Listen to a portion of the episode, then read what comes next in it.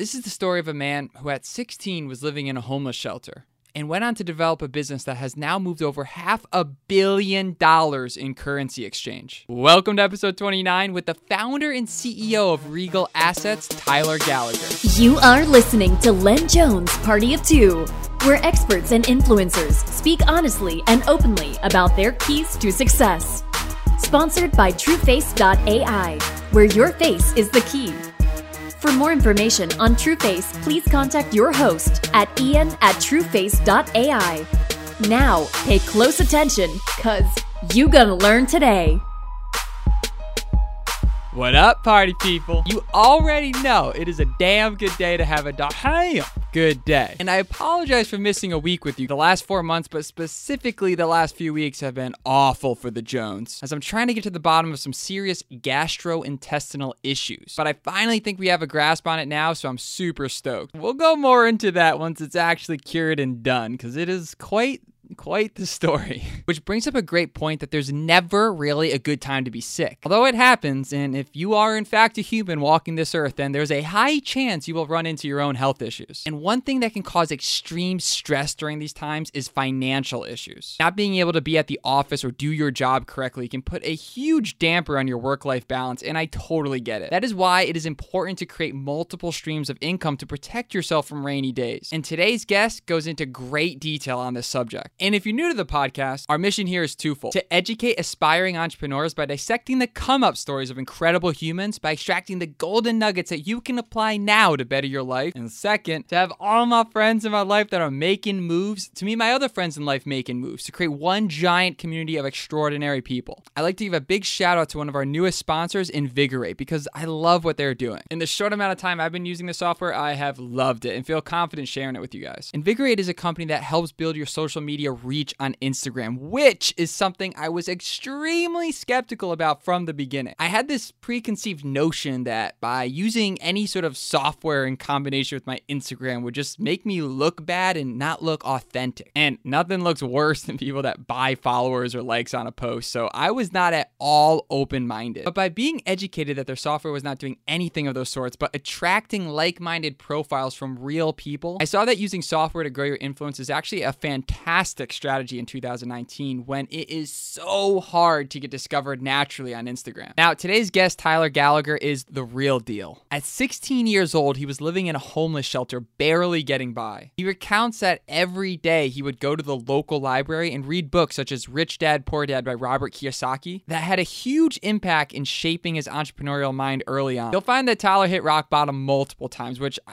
kind of is another reason why I just love his story because his happy go getter attitude always kept new opportunities forming. He tells his story that after stumbling into a man driving a Bentley, that interaction somehow led to him obtaining an internship with said individual and learning more about moving currencies, particularly being precious metals like gold and silver. Fast forward, and Tyler's company Regal Assets has offices all over the world, is an Inc. 500 company. Tyler has been inducted into the Forbes Finance Council, and he has done over a half a billion dollars in investments for his clients. I enjoyed this episode so much. I, I, just love Tyler's realness. I love how authentic he is. And over the next 60 minutes, he speaks about how important customer testimonials and reviews are in today's online economy, tips to not burn yourself out as an entrepreneur, the major building blocks, including books he learned early on from that led him to run a huge business, his biggest marketing secret being affiliate marketing and how it exploded his business, his excitement surrounding precious metals and being able to diversify your portfolio, and things he wished he could have told that young 16 year old that was living in that homeless shelter that would have saved him a ton of time and money. So, if you find some brain berries in today's episode, then you owe it to a friend to share it with them. Our goal here is to spread the love and have you all making moves. Now, without further ado,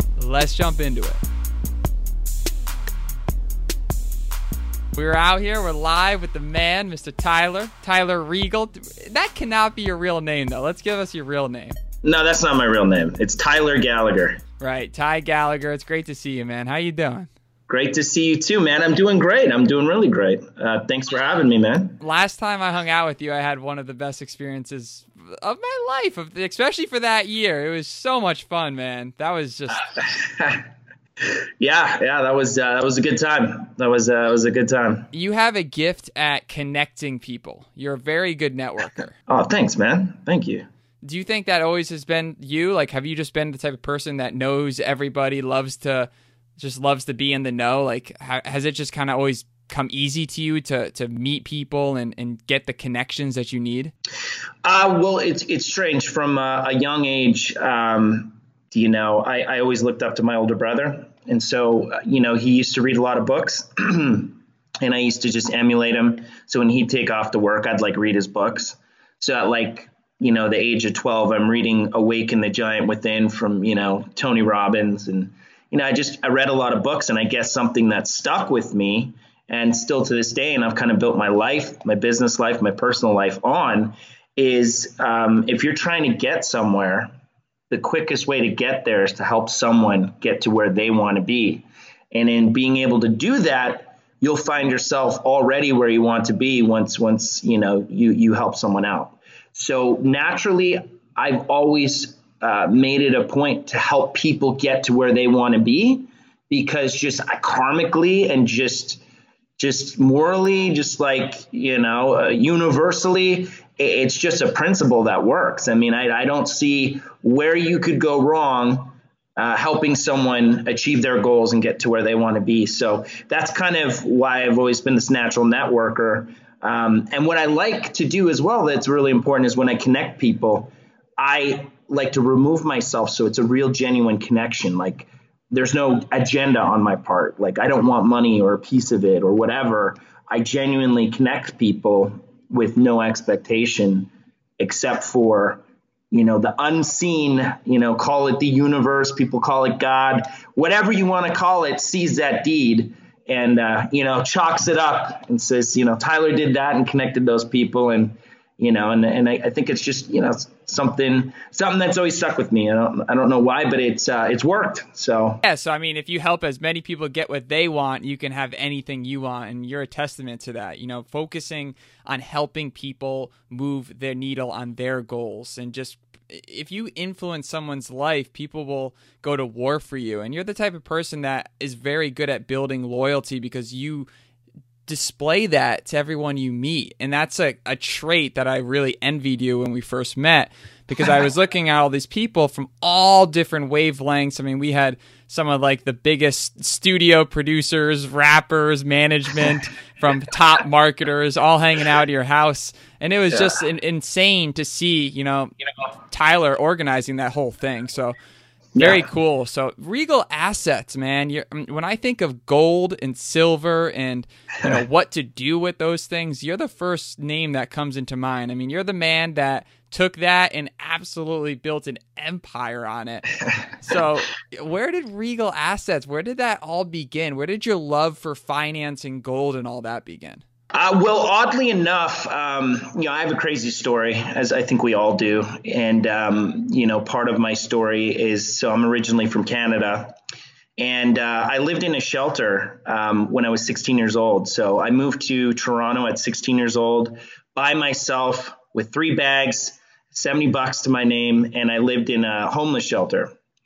And I remember in the homeless shelter, I never wanted to uh, you know, become friends with anyone there. And I, I you know, because I believe you are who you surround yourself with. So I wanted to make sure that every day, you know, I used my hours and and and you know used them correctly and and you know put value behind them. So I used to just go camp out at like Barnes and Noble and just read their books. And so, you know, I was reading my brother's books when I was, you know, 12, you know, 11, 12 and I was reading, you know, crazy stuff like J.P. Morgan's uh, biography and Rockefeller's biography and Henry Ford and like, you know, crazy stuff like that. So I already kind of had that in me. So when I was in that homeless shelter, I would just literally every day go to the bookstore and just read. And um, that's when I got into like Robert Kiyosaki, um, Cash Flow Quadrant. Um, and I just got into a lot of like financial stuff. But Robert Kiyosaki really did it for me. I remember reading the cash flow quadrant, and that was like my first big paradigm shift. Um, it was it was monumental for me. I, I you know I never understood uh, business until I like read that. I was like, you know, I read a lot of biographies, but they didn't really give you what cash flow quadrant did. So, um, so I always had an affinity there for you know the financial world, and um, you know, kind of along my journey, um, you know, in my you know further down the road, uh, I was out of the shelter. I got a room in a house. I was working at a mall, and um, I, you know, same thing was just always in the bookstore. And I think I finished reading Cash Flow Quadrant for like the third time.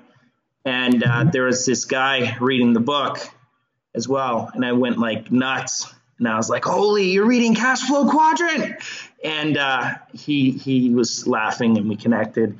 And he ended up being in a network marketing company that actually still to this day is around. It's called World Financial Group but back in the day it was called WMA. And uh, and so I joined it, and that was like all about the financial world. Even though they, how old were you? Uh, I think I would have been like 17, 17. Yeah, I got I got my license. Like I passed all my life insurance and everything. Yeah, I was 17 because I passed it, and I had to wait till I was 18 to get my license to you know sell insurance products. But that kind of like brought me into the world. And then um, in that journey, you know, I built a really big team, network marketing style.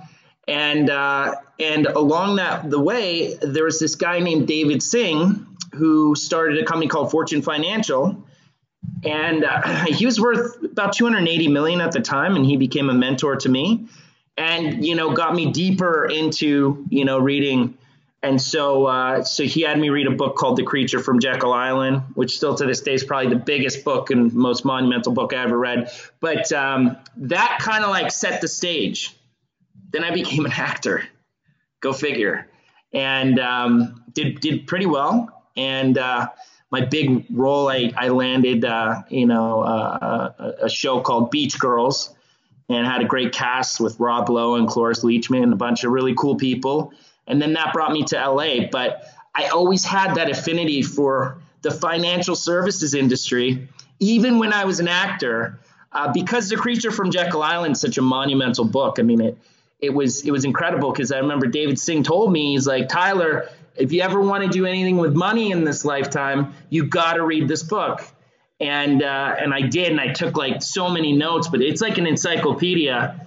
And um, yeah, I just was always, even though I was acting, I would still be on YouTube or I'd still be reading financial books because it just intrigued me. So yeah, that's that's kind of that's kind of how I got uh, my start in the, the financial space, so to speak. There's a lot there. I mean, you talking about living in this homeless shelter. Can you vividly remember like every day almost that you were there? Like, was that something yeah. that you were ashamed of at the time, or was it more of something where you were just confused with life? Like, what what's going on in your mind during those days?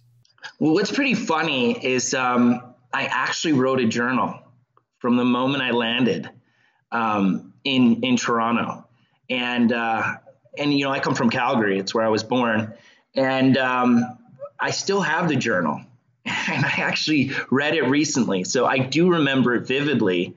Um, it was it was more of a challenge. Like I I remember, you know, in reading in this journal, it, uh, there was just a lot of talk about like, you know, I'm gonna I'm gonna become something that they'll they'll hear me in Calgary from Toronto, you know, and uh, and so, uh, yeah, I remember vividly, and it was, it was, uh, it was tough. You know, I had to share a room with like homeless people off the street, and they'd like rob you in the middle of the night, and it was, it was a pretty gross place. Like, you know, I remember, you know, a blanket I had had like pubes in it, and it just, it just sucked. You know, it, it was what it was, and you know, you get locked out of your room. It was, it was kind of like it was just it was kind of run like a prison, but you had the freedom to go out in the world during the day, but you had to be back at a certain time, and they like locked up your room, and it was pretty sobering because the first day, and I have it in my journal, um, it's like communal showers, like you don't have like your own close a door, it's like a curtain, and uh,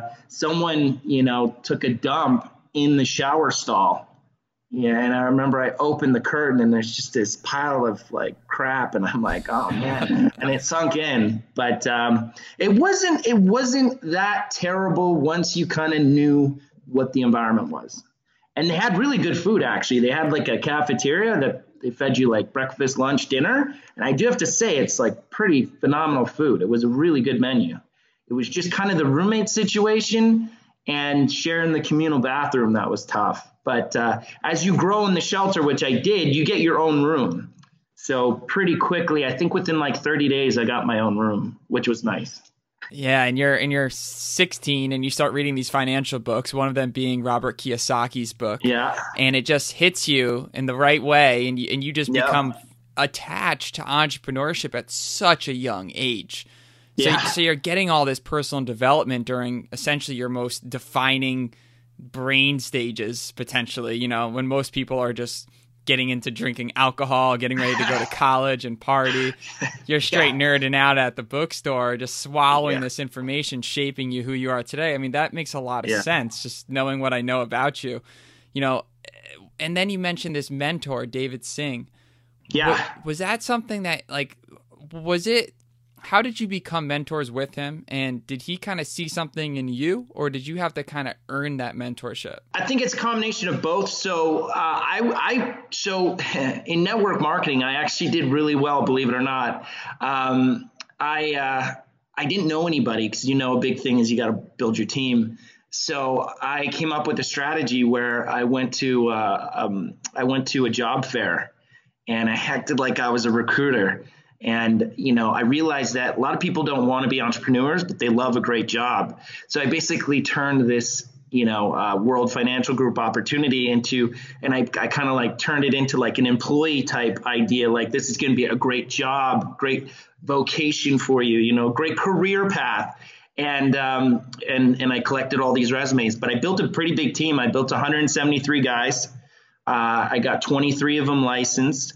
And so with that, David Singh kind of caught wind of me, and I was young, you know. I, I probably at the time when I built the team, I was like 18, you know, probably like late into my 17, going on to 18. And uh, he was trying to create his own network marketing kind of deal. So he kind of like pulled me from World Financial Group over to him. So um, I think I earned my way in the fact that like I built a team and I, you know, I, I, I showed promise in what I was building with World Financial Group.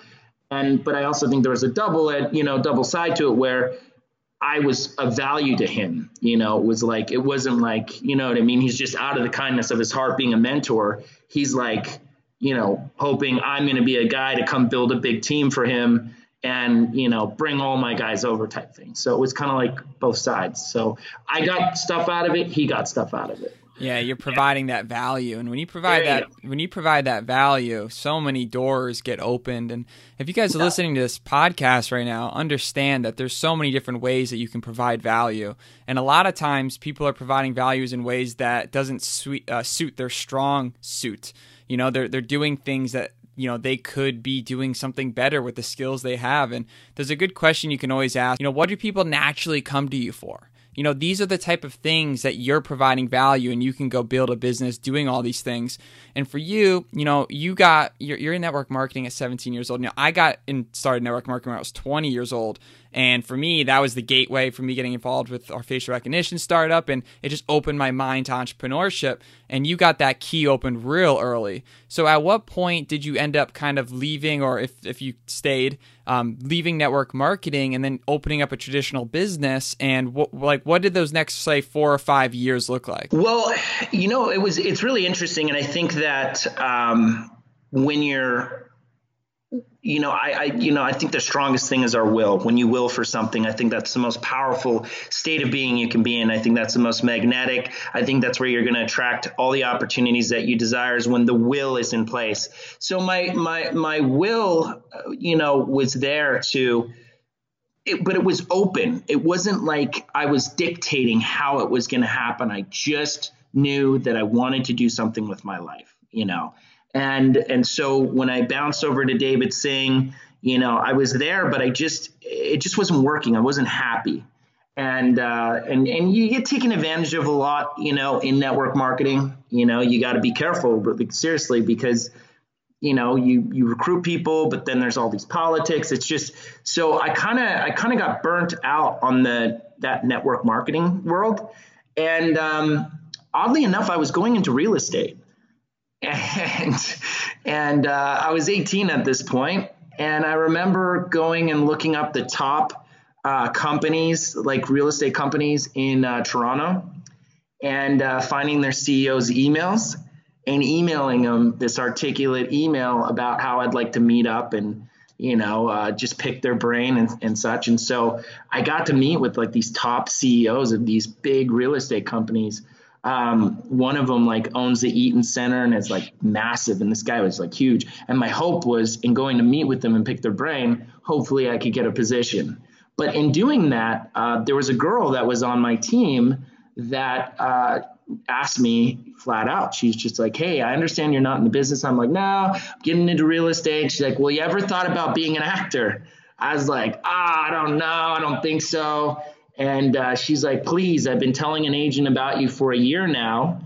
And I would really like you to meet him. If you can just meet him and just see if there's something there.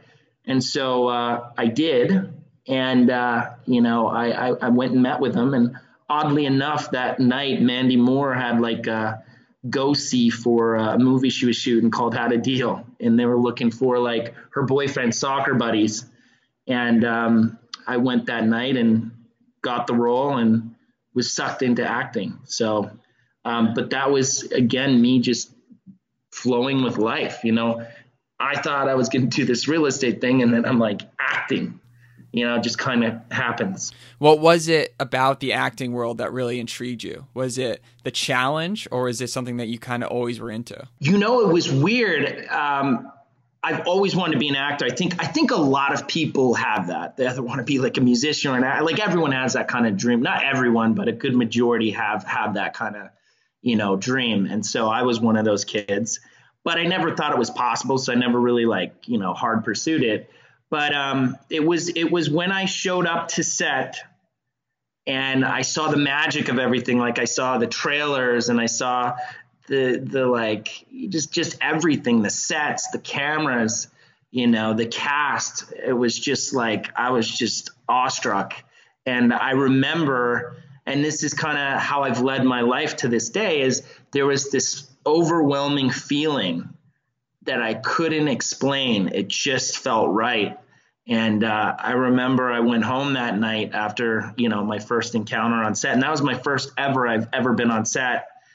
And uh, and I, I remember writing in my journal the pros and cons of being an actor, and and figuring out like how bad it's gonna get and how good it could get, and and deciding, and and that's kind of how it happened. But I would say feelings. I just it just felt like this like wow this is what i want to do it's so cool that you've journaled for so long i mean journaling's one of journaling's one of those things that i always thought was super lame when i was younger you're like yeah, i'm not gonna journal bro like what are you talking about but it's like yeah. damn when the years pass us by and, and you think about where your mind's at especially when you look at past business deals and past relationships you know, it's interesting yeah. to think where were you at mentally? Where were you at in terms of your way of thinking? So the fact that you were journaling just goes to show that, you know, it's a journey. You know, you're always constantly trying to level up and develop. Um, yeah. I, I know two of two of my favorite people in the world, Casey and Kylie. You know, they've been journaling forever, and they're always telling me I got to journal. So, so maybe I, you know, I got to, I got to, I got to continue it up. I've been doing something like once a week type of reflections. That's a good starting yeah. point. But everyone should journal. Everyone should look at themselves and see how can they grow, how can they evolve. And for you, you just kind of fell into things that you naturally interested you. But you know, yep. you were doing the acting thing. You're in Hollywood. You're like living the dream in that sense. Yeah. What, what sparks you to start, you know, build a business with with financial services? And and if there's anything in between there that you think you should highlight, definitely do so. Sure. So probably one of the biggest things that I've learned on this short journey thus far is we life will just be beyond magical when you let go. Like seriously. you know, I read obviously Think and Grow Rich by Napoleon Hill and, you know, Stephen Covey, Seven Habits of Highly Successful People. And, you know, they're, they're very left brain uh, strategies, which, you know, uh, I think don't work as well as right brain strategies in the sense that when you stop writing out your goals and you just let life unravel and you control the things that you can control, which is your spirit, always feeling great, always feeling happy, always being at your, your peak mood, then leaving the rest to whatever's meant to be, magic unravels. So um, I came down for a pilot season.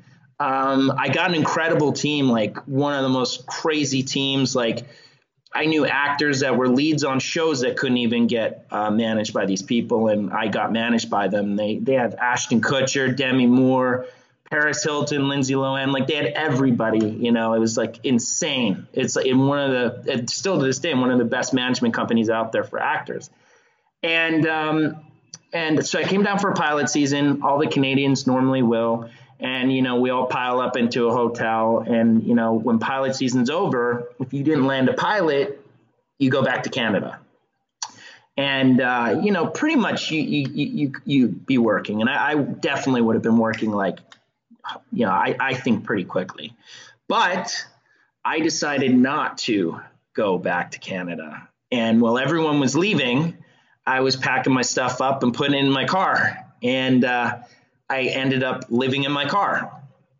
And, uh, you know, people, you know, they always ask, well, man, that must have been miserable.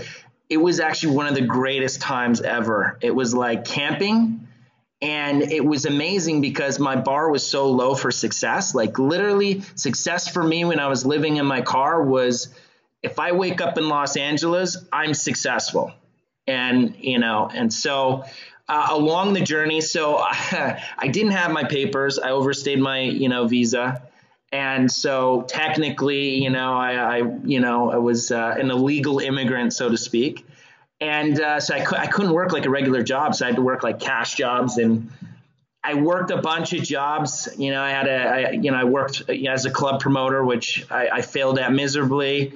I had a delivery company where I almost fell asleep on the highway and almost died. And so um, along the journey of, of just trying to grab, you know, footing in Los Angeles, uh, I was uh, I ended up working for my buddy's tanning studio, and he was generous enough to pay me a thousand dollars a month cash. And I have no idea how I made it work, but I just somehow survived on a thousand dollars cash. And uh, and uh, so I was working at the salon uh, I was still reading all the time. I was heavy into meditation, and uh, I was into like Eckhart Tolle, A New World, and uh, you know the the whole thing with him and Oprah Winfrey, and it was uh, you know it was pretty cool. So I was just always had my spirits high. And one evening, uh, this guy comes rolling through with like a box. He's cradling a box, and uh, he's all done up. He's got a suit. You know, comes rolls up in a Bentley, and we just start talking and before you know it, I start talking about the creature from Jekyll Island and like, you know, where currency started and, and, and how we're on a fiat system and central banking and, you know, IMF and like just start going, you know, to town on, on this conversation. And halfway through, he's chuckling and he goes, you want to see what's in this box? And I was like, yeah, sure, man. What's, what's in the box? and no word of a lie, uh, it had to have been about half a million dollars worth of gold, and it was gold coins. And of all gold coins, it was Canadian Maple Leafs. And he took five of them and he put them on my hand, and he's like, "That's what I do." He's like, "I turn people's money into gold." I was like, "What? I didn't even know you could do this." Like I thought it was only reserved for like the extremely wealthy or the royal the royalty or royal family or like I just I didn't think that gold could be purchased um, you know on an individual level like just a regular Joe could own gold like real gold.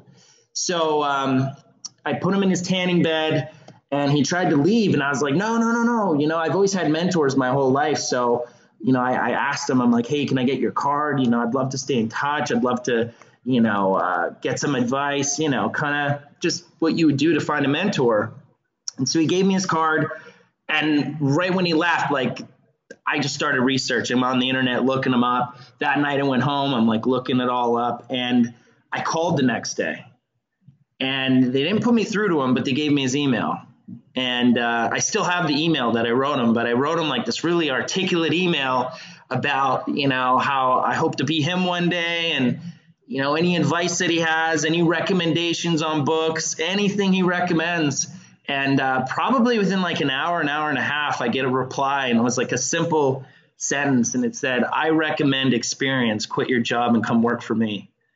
And so I did, and uh, he ran a precious metals company, and I started off as his assistant, and he paid me three hundred dollars a week. So not that much more than uh, I was making. As an assistant with this guy, is he giving you front row seats into the day to day of of his business? Is he did he do precisely exactly what you're doing today? No, no, no. So this guy, this guy was a wreck. Um, it turns out uh, along the journey, I found out that he was bipolar, but he was self medicated. So like drugs and alcohol. It was honestly, it was like a circus coming to work. Uh, he was he was he, it was wild. It was wild. He would I I'll, I'll never forget like because I, I just always want to to give my 100 to anything I do, even if I'm your assistant. And I remember he would just be silent all day, would not talk to me, and he would slap post-it notes on the end of his desk for things for me to do. And I would grab a post-it note and I would read it, and then I would just confirm to make sure I'm doing the right thing with him. I'd be like, hey, just want to make sure, is this what you want me to do? And he would literally look up from his computer, stare at me silently, shake his head, and go back to his computer.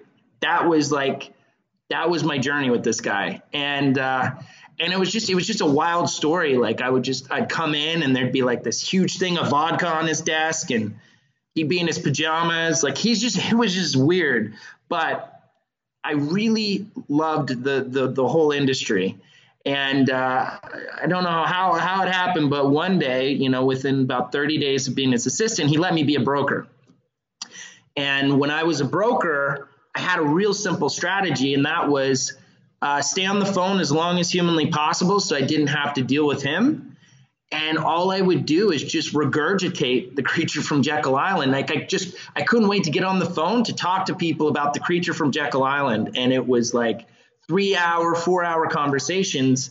And uh, and and you know, my first month as a broker, I ended up making ten thousand dollars in commissions.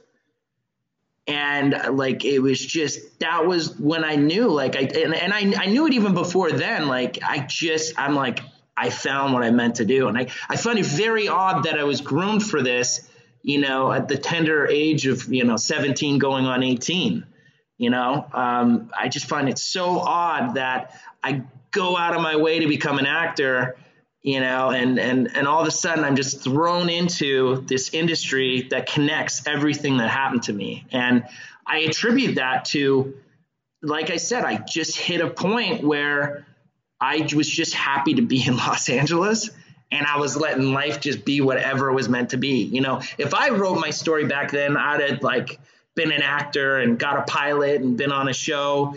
But because I wasn't in control, I literally I'm living on a thousand dollars a month cash. I just had to let life unravel, and that's what unraveled for me. It's cool because you went from you know being in a homeless shelter to making some money doing the network marketing deal, building a big team to going yeah. into acting, thinking everything's on the come up. Like, all right, that's all behind me. Next thing you know, boom, you're back homeless. But now your attitude is just on a whole nother level. You're smiling, you're laughing. How you? Yeah. How old are you during those days? Ah, oh, man, I think I was. I want to say 23, 24. You're 23, 24. 2008. I'm 35 today. Do the math. Right. September 2008. Too much math right now. Too much math. I hate math. I, I think I was like, yeah, 23, 24. Probably 24. Which is you Do know, the math. We'll figure it out. which I love. I, I loved living in San Diego personally because you can't really tell the difference between a broke college kid and a homeless person. I mean, I, th- there is so many cool people that are just living out of their cars, surfing every Yeah. day, living the Yeah. life, living rent free. Man, when I lived in San Francisco, I mean, I was paying sixteen fifty a month, and that was like cheap because I was in Haight Street. And I was under rent control, and I'd always like have to step over a homeless person every morning, like when I got out of my house. And I'm like, damn, for sixteen fifty, I could probably get like a Bellagio style tent. You know what I'm saying? so I've always thought that the you know, there's a certain level of, of of homelessness that you know it's not as bad as it seems. But with that said, you know your mindset has always been so positive that.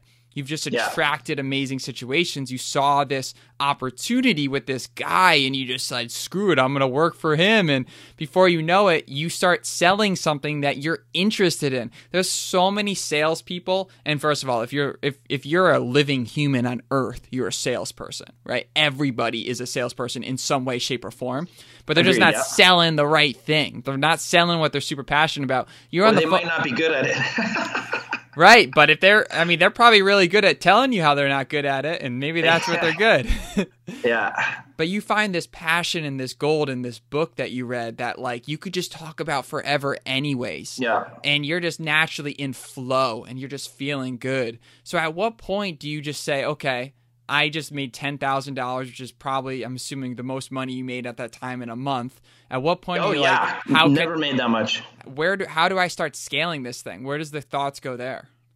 So, you know, the journey was really rough working for this guy. Um, you know, uh, the, also the financial collapse happened. You know, two, 2008.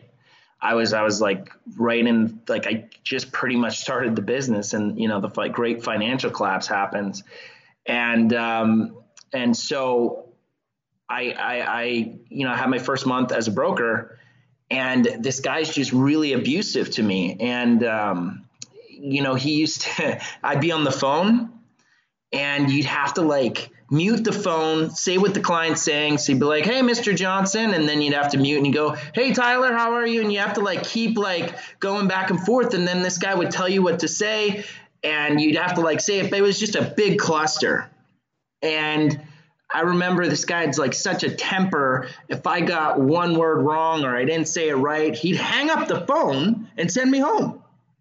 So this is like my buddy, Mr. Johnson, who we just had like a three hour chat the other day, you know, about the creature from Jekyll Island, and he loves me, and we're, you know, we're connecting, and then it's hanging up, and I got to go home.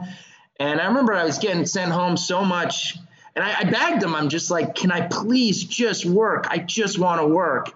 And um, I remember it was so embarrassing getting kicked out so many times.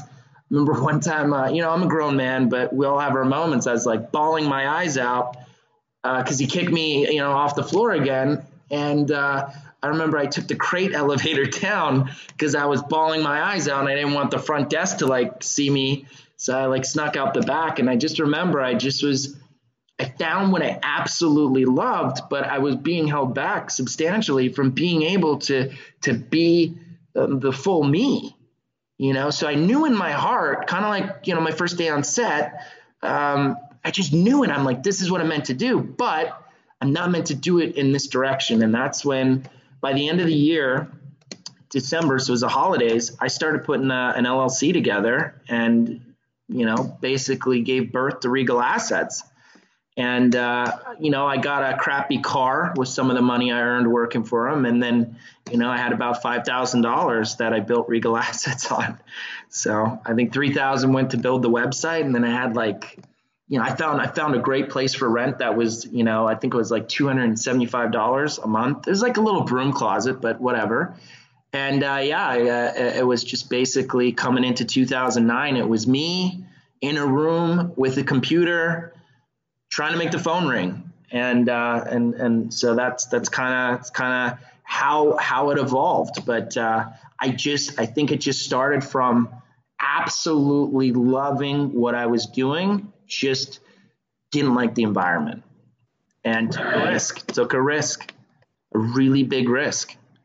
So where is so just to kind of kind of get an overview real quick, where is Regal Assets out today? So uh, in in what regard? In terms of you know how big is Regal Assets now? Like how much money has moved through your company? Because sure. you know right now we just got the snapshot of where it began. You're in this yeah. room. It's the it's the American dream. You know you rent yeah. out the little studio and you're like time to get going. Just yeah. give, give the listeners where you're at right now.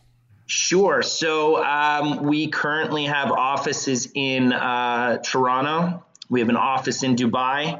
Uh, we're opening up an office in London. Uh, we've done uh, over a half a billion dollars in uh, investments for our, our clients, our private and institutional uh, clients. And um, we've added new product lines. So we started with metals, but we got actually, uh, which was you know a really big moment in my life as well, is when we opened our office in Dubai. Um, when I was in Dubai, so I lived in Dubai for about half a year. I was just so hung up on cryptos, you know, and and I just I couldn't get it out of my head. So we started lobbying with the government there, um, the DMCC, who kind of runs the commodities um, for uh, you know the UAE and uh, and so basically we just lobbied with them, worked with them, and we convinced them that cryptos is actually a commodity. And uh, we ended up getting the still to this day the one and only license to legally sell cryptos in the Middle East. And uh, we, you know, helped coin the name, so it's a crypto commodity license, and we're the one and only that received it. And uh, they they did like a whole celebration for us, and uh, a ceremony where they gave us, you know, and, and we, we had a check and it was it was really Did cool. Did you fly out there? Yeah, yeah. No, no, no. For the ceremony, no, I was already in the U.S.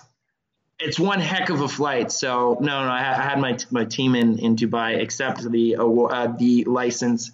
But uh, with that being said, that allowed us to expand our product line, uh, to add cryptos to our offering, and you know, helping us become an alternative assets company. You know when I started Regal Assets, it wasn't just about metals. Metals is absolutely my love, but it's it's more alternative assets and, and what it brings. And and so um, so yeah, we we we become an alternative assets company, which is super exciting. And uh, and and you know we're growing our product line as well.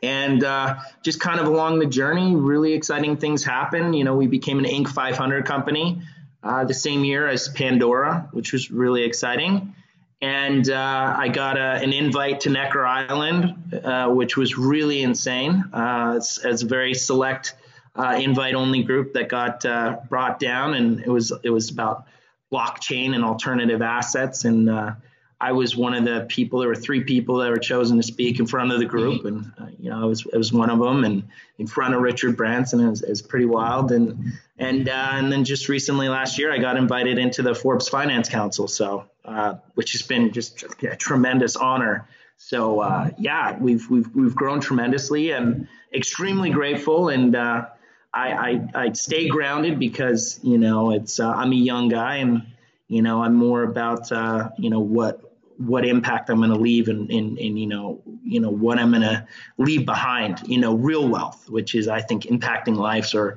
making a difference or you know making change. But uh, yeah, that, that's kind of that's kind of our story. Quick, the, the the the quick of it. Yeah, man. I mean, you, you level up so quickly, and, and it's cool because yeah. your your personal development met the level you're at. You know, a big issue that happens is people might make a lot of money at a young age, but if their personal development isn't right and their head's not right, you know, they'll they'll blow it faster than you can, you know, potentially blow it. You know, they just don't maintain that, and you just kind of have always been the type of person that you've been doing this development since 16 years old, that you're equipped to lead teams that are massive, teams that are older than you.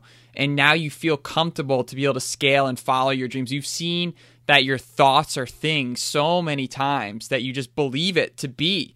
And that's what it seems like most of the successful people that I've encountered is that they just truly believe that when they have a thought that they can actually make it happen, which is crazy. And you mentioned Necker Island you know, my buddy Matt Morrow, he was on the podcast. He explained this story how, you know, he had just had a company get shut down. He's like super like bummed out. He gets invited into a poker co- a tournament, Daniel Negreanu's celebrity poker tournament. He ends up playing poker with these guys and ends up winning the thing. Like he's Holy. like an average player, and the prize is the is a all exclusive trip to Necker Island.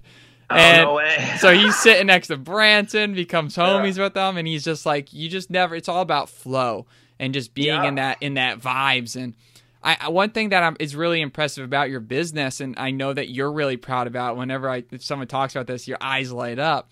Is is the amount of positive reviews people have on your business?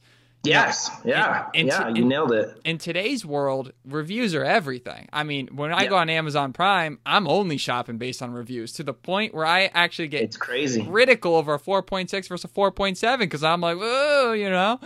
So it's like, how important are reviews in today's world when selling any sort of product or business online, would you say?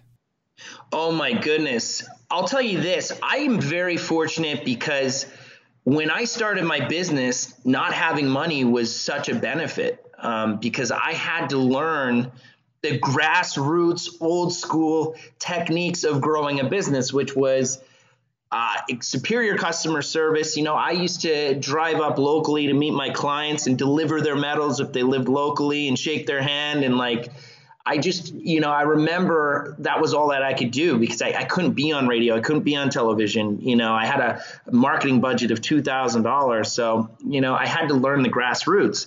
And the most important thing I believe in a business is collecting testimonials and doing it right, though, real testimonials. I think there's people that try to take a shortcut and they'll hire someone to write a bunch for them and you know but but collecting like real genuine testimonials eh, I, I think is paramount especially in this day and age. But you know like real ones like never ever try you know I, i'm sure there's companies out there that will write reviews for you and and and make you look good but like people can read through those. But getting good genuine ones it allows you to one look at your business and see what you're doing right.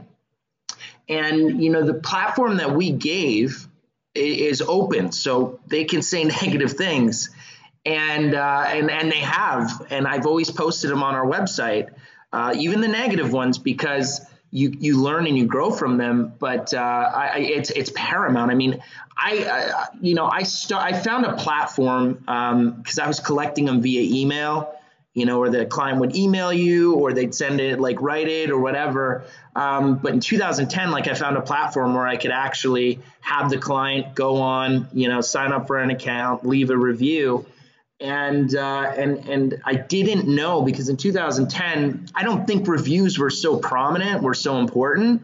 But now looking at today, it's everything. I mean, I I I will not buy a product unless I read the reviews. And the funny part is I go read the negative reviews, you know, over the positive reviews because, you know, if I'm looking at reviews, I already like the products and now I just want to go to the negatives. So I think even uh, believe it or not, negative reviews uh, can help your company as well because it shows that you're a genuine company. It shows where your issues are. Now, if you're getting tons of negative, that's obviously a bad thing. But I think reviews in general are very, very are like paramount. It's like you you can't be a business today. It's almost like not having a website. If you don't have reviews on your company, I just think that uh, you, you're you're just limiting yourself beyond limiting yourself. Yeah, and you mentioned that back in those days when you didn't have a marketing budget, the only thing you could market is you. Yeah. That's such a major key. That's such a golden nugget right there. because, you know, people have to realize they are their own brand. You are your biggest advocate. And that is Yeah. That you can't put a price on. You know, being Yeah. able to just show up at someone's door, give them a smile, and make them have an experience that they just don't forget is something that every one of us is capable of doing, you know, going above and beyond. And Yeah. obviously, now that you've scaled and you're being able to do the volume you have, I am curious though, in terms of advertising, besides word of mouth advertising, what have you found has been the best method for advertising for Regal assets? Oh my goodness. So the biggest breakthrough I stumbled upon, believe it or not. So um, in the beginning stages, I, I learned online marketing.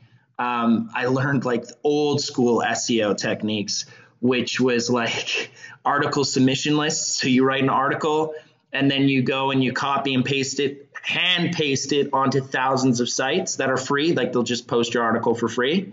And uh, I remember I would, I would I just was doing that, and uh, eventually I found a marketer, and uh, he helped rebuild our website. You know, make it you know smooth with Google search engines and SEO appropriate and all of that. Um, but about a year in, I discovered that this guy was doing black hat SEO.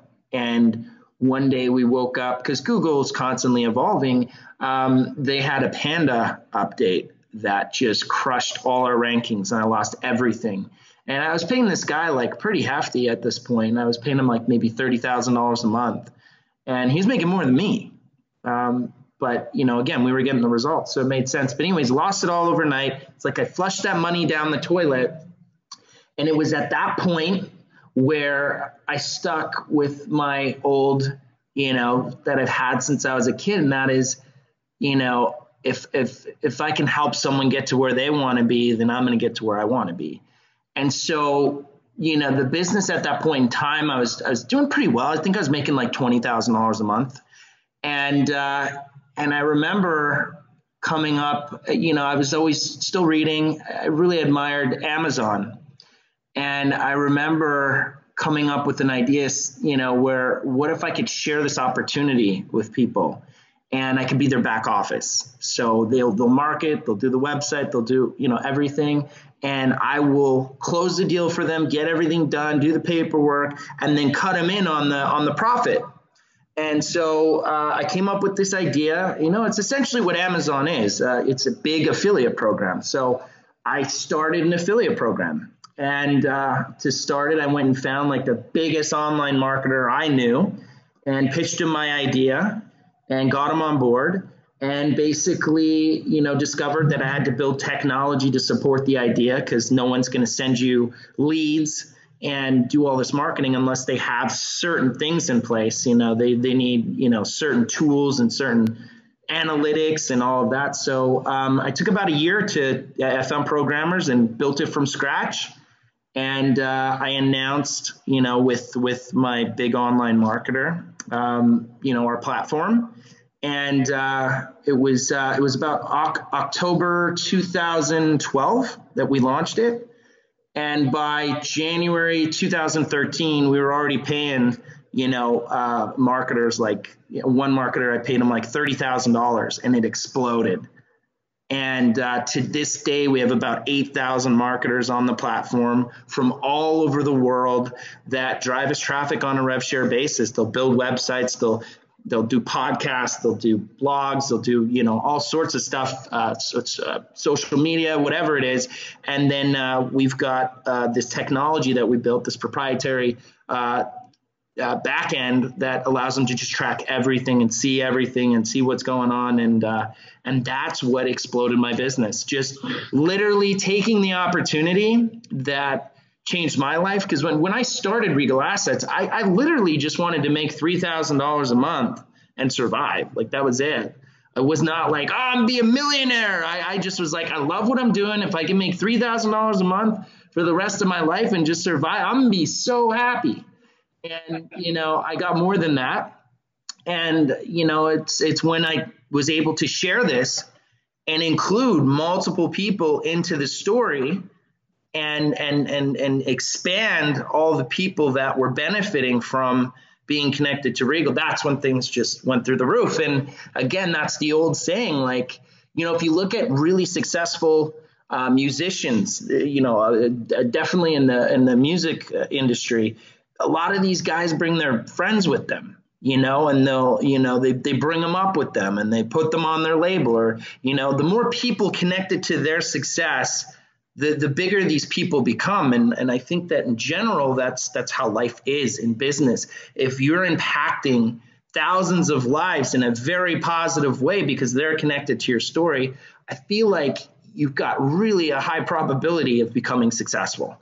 And so yeah I just I think on a on a very simplistic scale I just figured out how to share the opportunity and pay pay pay it out correctly you know? So today, if I want to make side cash, for example, I could go and start doing Lyft driving or Uber driving. Yeah. But you made it so that I could literally go to your site and just become an affiliate for free. Yeah. And then if I can basically, you know, make a sale or if you would convert someone's 401k to IRA to gold, then you would just pay them a fat commission utilizing your platform. Exactly. Yep. Yeah, and we and we basically do do all the work for them. Like a lot of people don't realize, and this is what I feel.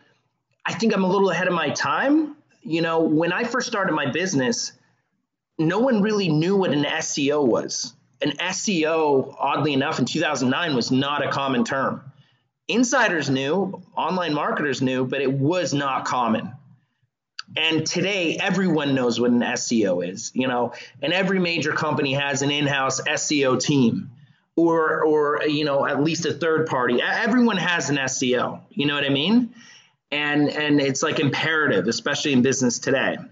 And I feel like affiliates is going to be is, is that future. You know, it's it's already a big part, but I think it's going to be even bigger. And I I see like network marketing is is this is kind of the evolution of network marketing is affiliate marketing. And if you look at Amazon, it's the biggest company in the world. I would say we at least the richest guy in the world, uh, Bezos.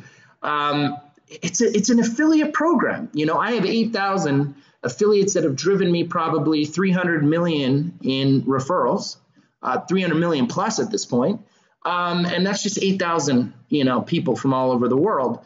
Uh, Jeff has like 80 million you know and and you know he has this platform amazon that they can all connect to and people do extremely well promoting amazon and i think that you know in in, in these coming times businesses are going to see how important having an affiliate is it's going to be just as essential as having an seo yeah, man. Affiliate marketing's the, the wave. It's like you look at yeah. companies like Stripe. I remember at one point, no, no, it was Venmo.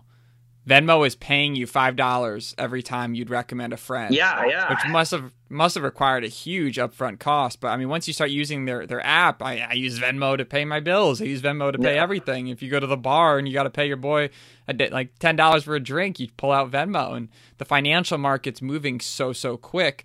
Uh, yeah. question. Yeah. Do you ever lose passion in gold and silver and finance and, and a little farther than that. And I mean, like, when you're doing something for so long, you know, you have this huge organization and you're running it, running the ship. Do you ever feel, do you have days that, like, you don't want to go do anything? You don't want to go and, and work today? Like, like sometimes people look at someone who's super successful and just think, like, are they human? Like, do you have do you have days where you don't want to talk to anybody? You just want to be by yourself? And have you ever lost passion, or either temporarily or long time, in what you're doing? You know that that's a really great question, my man. And uh, and and let me tell you, just being completely open and honest, absolutely have I had those days. In fact, when I became you know uber successful with this platform we created. Um, you know, eh, this is common in business too. So get used to this as well. You business owners, get a great lawyer always because your competitors will find any way to come and sue you and make your life miserable. And um, I became so dominant in, uh, you know, our industry. I actually broke Google because, you know, Google has rules for SEO, like you can only rank for one of the top five. Your URL can only rank once. Well, because we had this army, we were the first page and even the second page you couldn't there was not a link that didn't mention us and so our my competitors were so upset because they didn't know what what was going on so nine of them sue me and i remember I, I was pulling all nighters fighting these lawsuits. They were suing affiliates. I refused to let affiliates get sued. So I was taking on their legal bills. You know, I remember I was spending like, you know, on one one month, I spent a half a million dollars defending, you know, what I built. And it was difficult because I was so I took it like this is my baby, so I, I it was I was so involved. I was pulling all nighters, you know, because uh, I'd work during the day to get all the work stuff done, and then at night I'm getting all the legal stuff done, and so uh, it went on for so long that I ended up burning myself out, and I didn't know you could do that in business. And it took me quite a while to get back into the groove because you know the the when you work so hard it doesn't matter how much you love something you will burn yourself out. And so uh, yeah i burn i burned myself out. Um, thank goodness i won these lawsuits and you know they ended up just trying to copy my idea which is hilarious. But um, it took it took some time to repair. And still to this day, there's days where I just will not want to work. And I think that that's important for any entrepreneur to follow. If you don't want to work for the day, that's the beauty of being your own boss. As long as you delegate your work and you make sure that the things that need to be taken care of are taken care of, take that day off because the worst thing you can do as an entrepreneur is burn yourself out. And I can tell you, I'm a passionate guy. I work really, really hard. And I didn't think it would happen to me, and it happened to me. And so, yeah, absolutely. There's there's been days where I didn't want to work. There's been days where I've taken a week off. There's been days where you know just it, but uh, you learn as well as you grow in business to you know have your army in place and to just trust them and and and that was another difficult thing for me. I was very hands-on. I'm a perfectionist, and um, you know, in the last probably three or four years, I've really learned the importance of delegation to not burn yourself out. And uh, I take the same lesson I learned and my top people.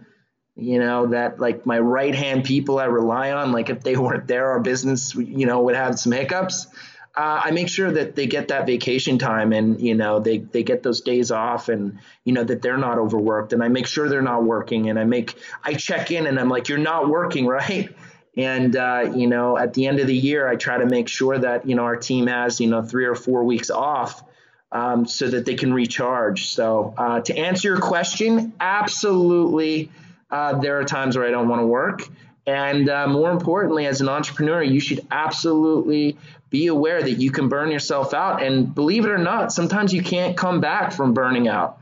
And you, you, you sometimes have to move on from something you love. So, you know, as much as you love something, you've got to have that balance. Don't burn yourself out like I did. But uh, there, there, you can recover, and uh, it's, it's, it's been a long road of, of you know recovery. And I think switching up scenery too was nice to to switch it up with Dubai and all that kind of you know helped. But um, the answer is yes, yes, yes, yes. And if you're uh, you know a hardworking entrepreneur, I'm, I'm sure you understand the the burnout and you gotta enjoy that journey. Yes. You know, like you gotta you, you gotta love it when it's when it's low, when you're making that thousand a month, two thousand a month, yeah, three thousand a month. Absolutely. Like you gotta be ecstatic. You gotta love it. You gotta love being an entrepreneur because I mean it's so easy to talk to one negative person and just get plagued and stop believing in yourself, you know? Yeah, you know, so it's so funny when you say enjoy the journey. Um, you know, something that uh, there's a book called The Alchemist. I think everyone should read and uh, it's it's it's a classic. And in The Alchemist, it's about this guy that ends up selling his sheep. It's been it's been a while since I've, I've read it, but basically ends up selling his sheep because uh, he has a dream that there's this place where there's this treasure, and um, along the like journey of trying to get to this location to find this like treasure, he like learns how to run a business. He meets the like woman of his dreams and at one point, he, he learns how to turn things into gold. He becomes an alchemist. And uh, by the time he gets to this treasure, like he's got the woman of his dreams, he knows how to run a business, he can turn things into gold. This treasure was like icing on the cake. And, you know, the big thing that I got out of that book is exactly what you said. Like, enjoy the journey because believe it or not, everything happens on the journey not the destination. You know, when you get to your destination of whatever you want to do in life, that should be icing on the cake. But you might even get to that destination and realize that's actually not what you wanted. But if you enjoy that journey, it won't even matter because you would have gathered so much in getting there that you'll easily be able to change course and, and go to your next, you know, location or your next destination. And so enjoy the journey is absolute you know, you, you couldn't have said it better. You really do, because that's where it's all going to happen. That's where you're going to meet your people. That's where you're going to learn your gifts. That's where you're going to read your good books. It's where you're, that's where you build. You know, if we just, you know, went straight to our destinations in life, I think all of us would be miserable. Right. right. And, and you know, Tyler, I love asking this question to any successful human, whether that be whether they're a huge conservationist and they're saving cheetahs, or if they're, you know, helping and build organizations that are helping the planet or building huge network marketing businesses, whatever. But it's typically, you know, if you could have went back in time and you could have whispered maybe one, two, or three philosophies to yourself. It could be some sort of uh, statement, something that would save you a lot of time and money. And it can't be, I wouldn't change anything because that's just a lame answer, right? Yeah. And typically I'd say like after college because the, I, I find for the majority of people, it's right after college when people are like, oh shit, like it's about to get real. What would you say to you maybe your 16 year old self? Because I feel like you're on your own at 16. You got a lot going on in your in your brain. You know, probably feeling pretty scared at times, maybe feeling alone, lonely. Yeah, for sure. What are maybe one, two, or three things you can hover in front of you? Your 16 year old self thinks he's on drugs. He's like, "What the?" He's like, "Nah, man, I got I got 30 seconds, bro. Let's do it." Like, it, but it doesn't have to be 30 seconds. What are some things that you would tell yourself? Number one, like number, number, number, number one, without question, um, it is why I'm where I am today. And that is control your mood at all times.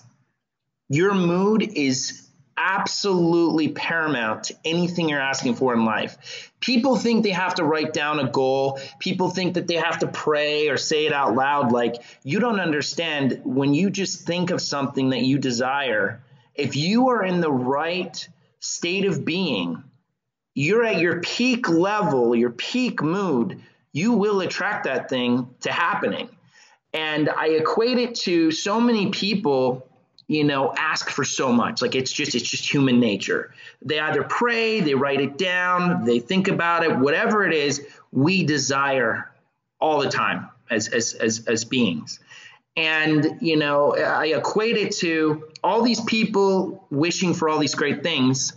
It's like uh, ordering things from Amazon um, but being in a terrible mood it's like never opening your door to receive the package and getting pissed off and saying Amazon doesn't work. You know, like you can't get an Amazon package unless you open your door. Even if they leave it on your doorstep, you're not going to see it unless you open your door. And I think when you're negative and you're down and, you know, in the dumps, it's like ordering Amazon and never answering your door and wondering why it doesn't work. When you're in your peak mood, that's like always having your door open and getting all your Amazon packages at all times. So I would say uh, number number one is no matter what your situation is, work as hard as you absolutely have to to be at your peak mood because when you're at your peak mood, you become magnetic. And not just magnetic in the sense of people want to be around you, magnetic in the sense of your thoughts become a reality so much faster.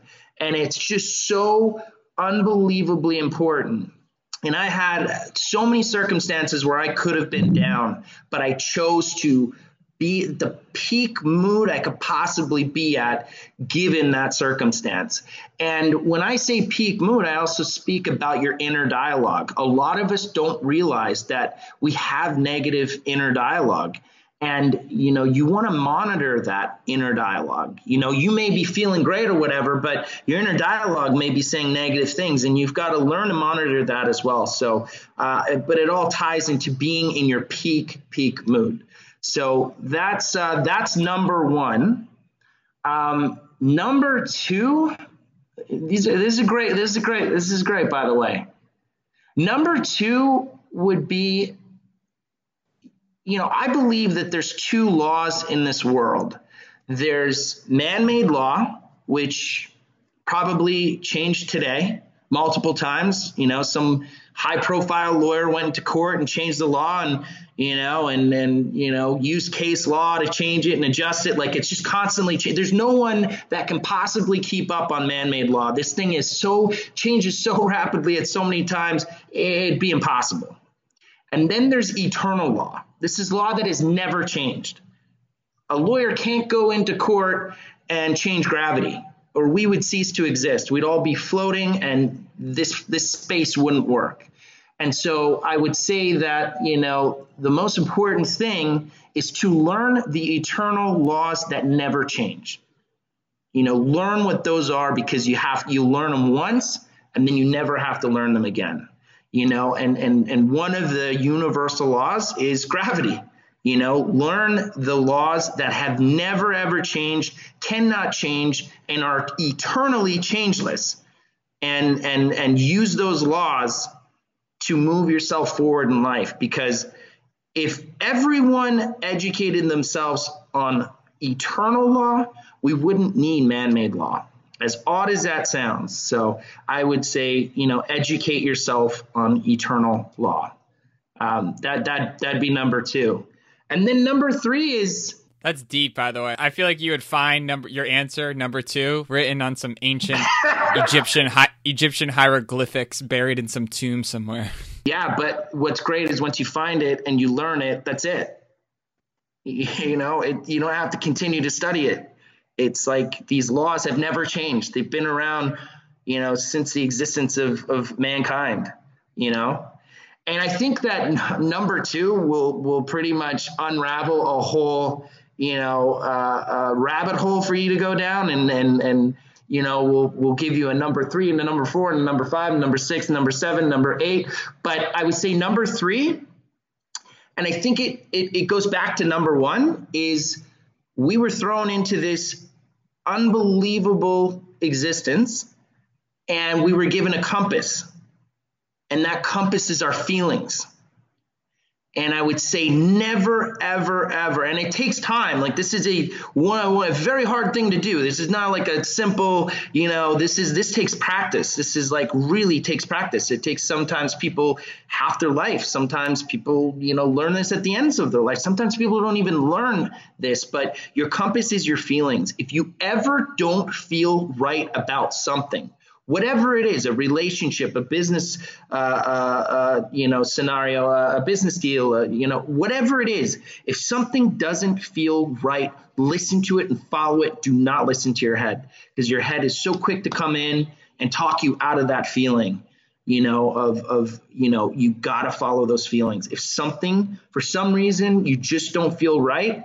you owe it to yourself to follow that feeling. That is your compass you've been given in this life follow it, learn to use it, and uh, and and you know you you will do great things. Man, I feel like I got to name this this podcast episode "The Golden Compass."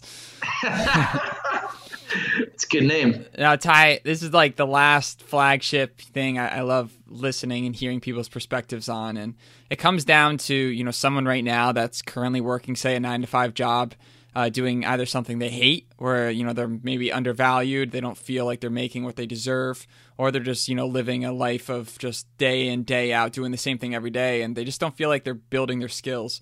Uh, or on the flip side, someone's working a nine to five, making hella cash, like crushing it, smashing it. Like they got a great lifestyle, they got a great house, they got a great family, but you know they're they're doing it because they're good at it and they don't feel like at the end of the day even though they're in a really comfy mattress they just don't feel like you know maybe they want to go rescue animals and just and do something totally different or start some sort of business.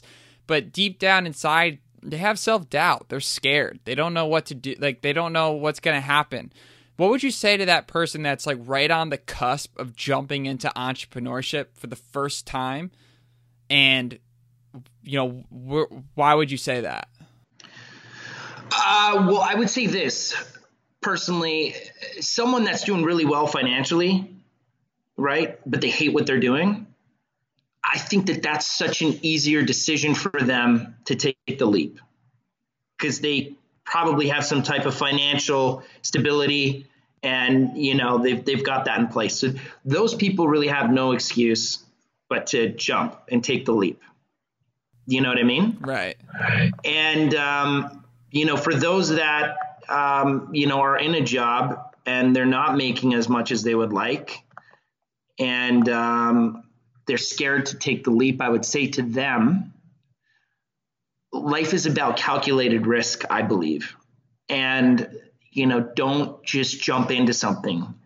You know, take steps, small steps to see if this is what you're meant to do. What I've discovered in life is when something that's meant to be is happening, it actually happens easily and it just unravels beautifully. Like there's not a struggle. You're not putting a square into uh, you know a round hole. You know you're not putting a, a square peg into a round hole. Like it, it, it just all it's just beautiful. So what I would say to that individual that's working a job where they're not being paid enough and you know they want to be an entrepreneur but you know probably don't have the financials. I would say take small steps whatever they are um, to, to see if if it's if it's a road for you to go down. So when i say take small steps it doesn't mean necessarily like oh you got to go start something. Like go to a business meeting find a mentor um, just take a small step because if you take that small step and let's say you go to a business meeting and then all of a sudden you meet a mentor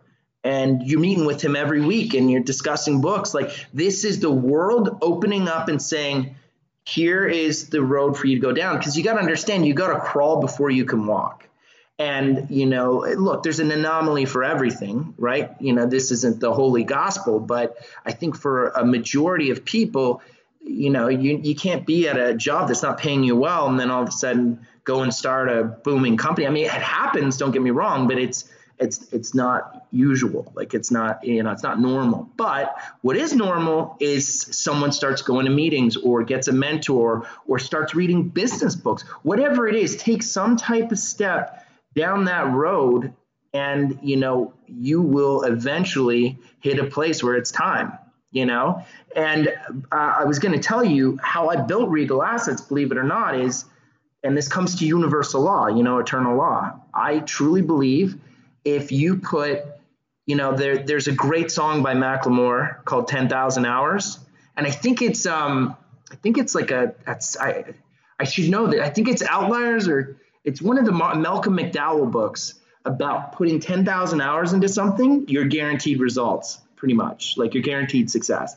And so for me, like with Regal Assets, I just put 16 hours a day into Regal Assets six hours a day. I didn't care if I had to if I had to sit for five hours submitting articles. As long as it involved Regal Assets, I knew I was moving forward. So I would say that for those people that you know can't just tomorrow go start a business, start putting in the hours. Start adding, getting to the ten thousand hours, and start whatever it is. You're reading a book about what you want to do, or you're going to a business meeting, or you have lunch with a mentor. These are hours that are being put toward this thing you're asking for, you know. And uh, the, the the analogy I use, and and I think applies to this is, I believe we're all in God's store in the game of life, and He's like, you can have anything you want in this store, and uh, you know, uh, we grab that thing that we want, and we're like, here. He's like, great. All you got to do is pay for it. And I feel like how we pay for it is by putting in those hours toward what we want to do. So that would be my answer. And like I said, for that person that's financially well off, they can accelerate those hours because they can quit and they can actually start putting 16 hours a day into into that avenue. And I would say those people should take the plunge, but the other ones should take calculated risks. If that makes any sense. Love that answer. That was awesome. awesome. Yeah. Tyler. on a tangent, but I think you got it. Tangents is what this is all about, man. I mean, it's it's real. It's real. And that's the biggest thing. You're real. And for the people listening, like this is some real life freaking bombs, nuggets. I mean, like what can we all ask for is then for this to change one person's life, you know, to push one person over that fence to really change their life because, you know, it's that one person that believed in you. Even, you know, you mentioned the guy you worked for, you know, he had his issues, but hey, he believed in you. He gave you an opportunity and you took it and you ran with it. You know, just one person out there is all you need. You're one person away from having your whole life change. And it's True. so exciting. So, yeah. so Tyler, how can people follow the, the, the journey of Tyler Gallagher and or Regal Assets? You know, I've, I've never been a big social media guy. I, I don't know why. I just I just haven't. Um, I, I, recently got on LinkedIn, so uh, I, I can be found on LinkedIn. That's it. I don't have an Instagram. I don't have you know. Uh, I, I, have a Facebook, but it literally just sits and collects dust. Um, but I, I would say LinkedIn. LinkedIn for sure. Damn, man, you're probably so productive. I just, you know, I, I think that it has its its its uh, time and place for individuals, and I, I, I look at it as an amazing tool. It's a tool I just don't use. You know, I, I build differently um, my company, but you know, I think it's an absolute necessity, uh, and and the power of, of of social media. I just. Uh, that was just never me. Absolutely. But I got LinkedIn. LinkedIn's dope. Well, I like LinkedIn. I, you know what? I actually, out of the social media sites, I like LinkedIn because it's not about flexing. You know, it's not about like, you know, I'm on this private jet or, you know, that was the thing that's kind of always turned me off about social media and why I don't have it. Like, I, you know, I, I don't I don't have to brag. Like I, I'm super happy about where I am in life. Like I don't have to like show people, hey, this is look what I'm doing. But I like LinkedIn because uh, it's like business minded individuals, and you can kind of like you know uh, you know meet you know equal minds, and uh, it's kind of cool. So I, I do like LinkedIn. So that's what I have. Tyler Tyler Gallagher LinkedIn. I I don't know my handle off uh, you know off heart. All right, Tyler. I man, I appreciate so much just your time during this day. Yeah. I feel like I got the uh, the whole exclusive on the golden compass of life, and uh, I just really value your friendship and your mentorship. And for everyone that's listening, I think everyone here really got a nugget. So if there's something into you that you've guys heard today, you know, make sure you guys reshare that. Share this with a friend. You never know that if this one lesson could change someone's life. And that's really what we're out here to do is really build a community of entrepreneurs and people that are making moves. And Tyler, you're one of the best in the business, man. So thank you so much for joining. We really appreciate Thanks. you. It's been a great honor, man. Thank you for having me, and uh, I, I appreciate it just as much. Two way street over here, my man. All right, sounds good, man. Till next time. You Thank you it. for listening to another episode of Ian Jones Party of Two. If you enjoyed it, please leave us a review and subscribe to stay up to date on our new episodes. And remember, hope is not a strategy. Keep making moves. Till next time, peace.